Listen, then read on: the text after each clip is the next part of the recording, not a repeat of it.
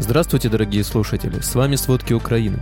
Сегодня 6 марта и 376-й день полномасштабной войны России с Украиной. Россияне из-за больших потерь тяжелой бронетехники возвращают на боевую работу 60-летние боевые танки Т-62. Европейский Союз избавился от зависимости от поставки газа и нефти из России. Продолжительность жизни мужчин в России за 2019-2021 год снизилась почти на 5 лет. Обо всем подробней.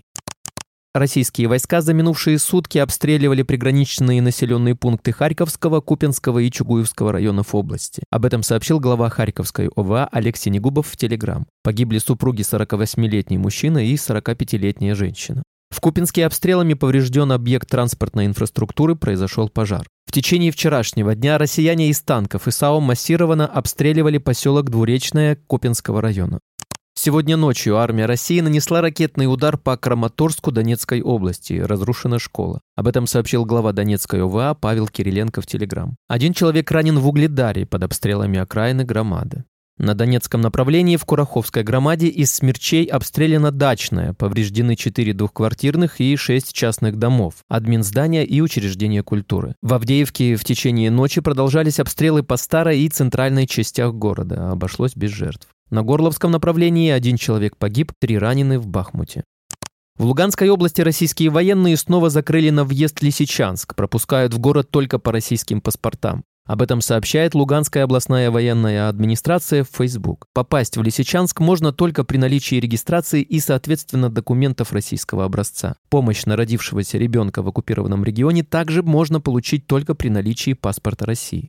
В области россияне внедряют разную государственную политику в отдельных населенных пунктах. Если в Северодонецке россияне показательно вставляют окна в избранные дома, где в основном сами и живут, то в соседнем рубежном предложили это украинцам сделать за деньги. Напомним, что на временно оккупированных территориях Луганской области россияне срочно ставят на военный учет 16-летних подростков. Ранее сообщалось, что по всем направлениям Луганской области ситуация сложная, но украинские силы полностью ее контролируют. За прошедшие сутки 5 марта украинские военные ликвидировали 650 российских солдат. Следовательно, общее количество потерь российской армии с начала вторжения составляет 153 770 военных. Об этом сообщает Генштаб ВСУ. Кроме живой силы, армия России потеряла 9 танков, 11 БПМ и 15 беспилотников. Российские войска поставили на паузу массированные ракетные атаки по Украине. Однако вероятность ударов все же остается высокой из-за наличия ракетоносителей в Черном море. Об этом сообщает ОК «Юг» в Facebook. По состоянию на 6 марта корабельная группировка россиян в Черном море держится на ракетобезопасном для себя расстоянии от контролируемого украинского берега. Среди 15 кораблей остаются 3 ракетоносителя, 2 из которых подводные. Общее количество ракет калибров достигает 16 единиц. При этом российские силы продолжают воздушную разведку и ищут новую тактику, чтобы повысить результативность применения ракетных ударов. В ночь на понедельник 6 марта российские войска атаковали Украину 15 дронами «Камикадзе». Большинство из них были сбиты силами ПВО. Об этом сообщил представитель Воздушных сил Украины Юрий Игнат.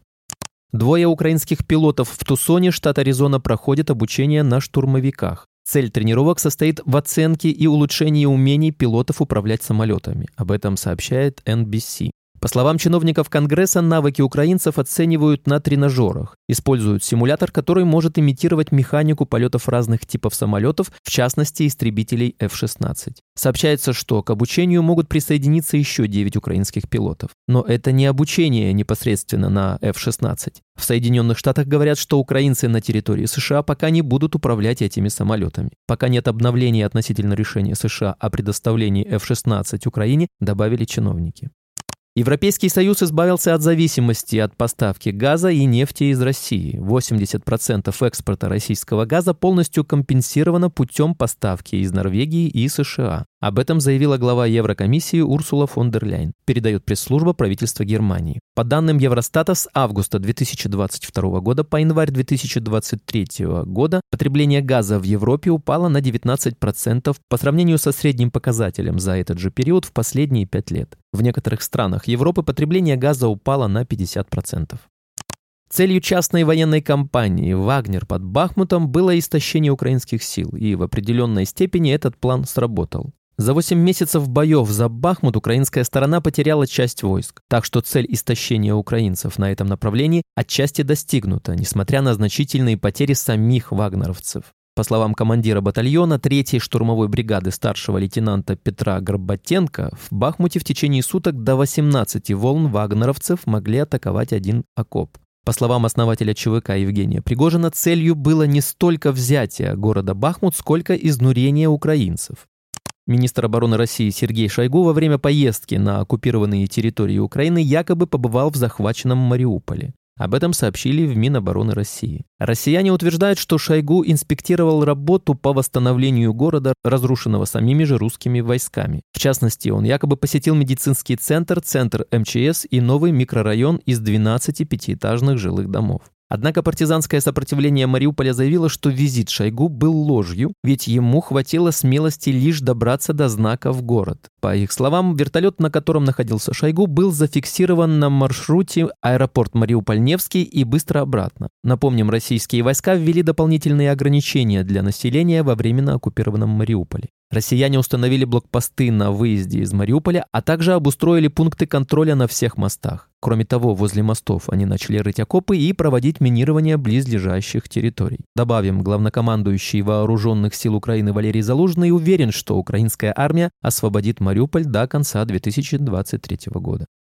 Россияне из-за больших потерь тяжелой бронетехники возвращают на боевую работу 60-летние боевые танки Т-62. Об этом сообщает британская разведка. Вероятно, даже подразделения 1-й гвардейской танковой армии, которые являются главным танковым соединением россиян, будут переоснащены Т-62, чтобы компенсировать предыдущие потери. Ранее они воевали на танках Т-14 «Армата» 2021 года производства. Кроме того, в последние дни в Украине были идентифицированы российские бронетранспортеры БТР-50, которые впервые были приняты на вооружение в 1954 году. Разведчики отмечают, что с лета 2022 года около 800 российских танков Т-62 были сняты с хранения, некоторые из них получили модернизированные прицельные системы, которые должны повысить их эффективность в ночное время. Ранее стало известно, что российские военные используют для штурма укрепленных украинских позиций малые пехотные лопаты. Это доказательство низкотехнологичного уровня ведения боевых действий россиянами.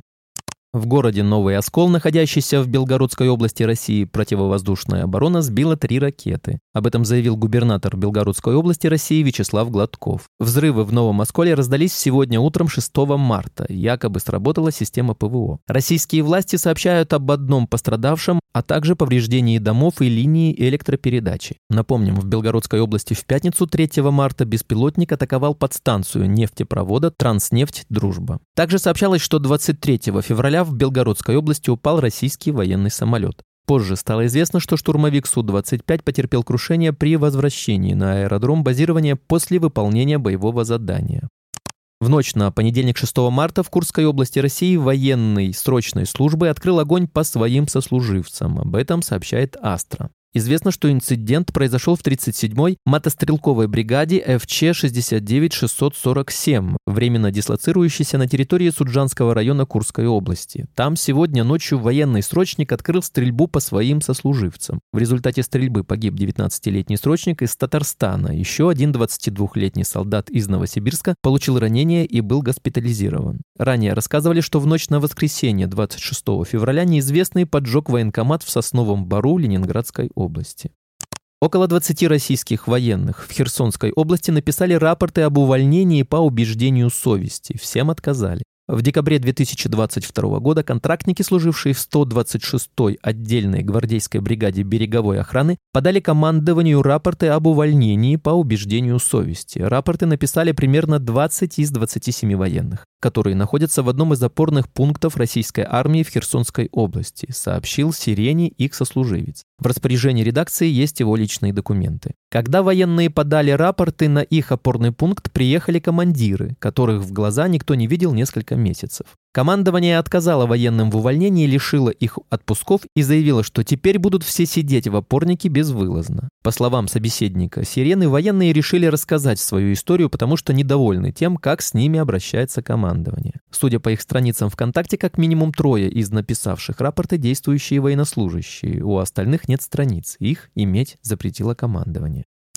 Тульскую школьницу, нарисовавшую антивоенный рисунок, отказались отпускать из приюта. Журналист издания 7/7 связался с реабилитационным центром номер 5 Ефремова, в котором находится Мария Москалева. На вопрос, отпустили ли девочку домой, там ответили «нет» и «не отпустят». Причину решения в центре отказались объяснять. Журналистов попросили не писать об этой теме. Прошлой весной шестиклассница Мария Москалева на уроке ИЗО нарисовала антивоенный рисунок. Тогда в школу приехала полиция и служба опеки. С отцом провели беседу и составили административный протокол о дискредитации армии из-за публикации в соцсетях. Позже на Алексея Москалева возбудили уголовное дело за повторное нарушение. 1 марта 2023 года его задержали, а дочь увезли в приют.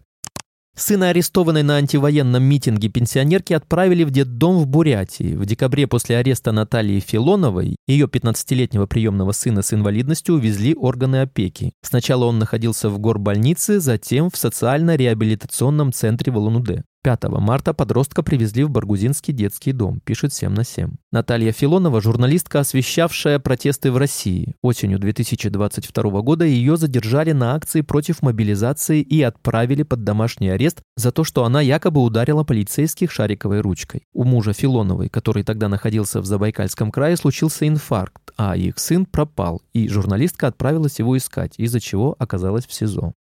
Ожидаемая продолжительность жизни мужчин в России за 2019-2021 годы снизилась почти на 5 лет, до 64 лет, пишет экономист со ссылкой на данные официальной статистики. В среднем российские мужчины живут так же долго, как в Гаити, и на 6 лет меньше, чем в Бангладеш. По сравнению с Японией, средняя продолжительность жизни российских мужчин ниже на 18 лет. Ковидная смертность и алкоголизм в бедных регионах привели к тому, что на начало 2022 года в России мужчин было на 10 миллионов меньше, чем женщин. Война с Украиной, массовая мобилизация и иммиграция в масштабах, которых не было с последних лет СССР, сулят дальнейшее сползание в демографическую пропасть, пишет экономист. В Москве парень обратился к психологу из-за того, что перестал справляться с потоком бессмысленных жертв и смертей. На этом фоне он задумался о суициде, но психолог, к которому он обратился, посоветовал ему подумать о том, чтобы умереть с пользой для дела, ради победы. Спасибо, это были все главные новости о войне России с Украиной к середине 6 марта. Помните, правда существует, а мы стараемся сделать ее доступной. Если вам нравится то, что мы делаем, пожалуйста, поделитесь этим подкастом с друзьями в России. Также, если вы хотели бы помочь нам делать материалы еще более качественными, пожалуйста, оставляйте фидбэк. Это очень важно для нас и для распространения правдивой информации. До встречи.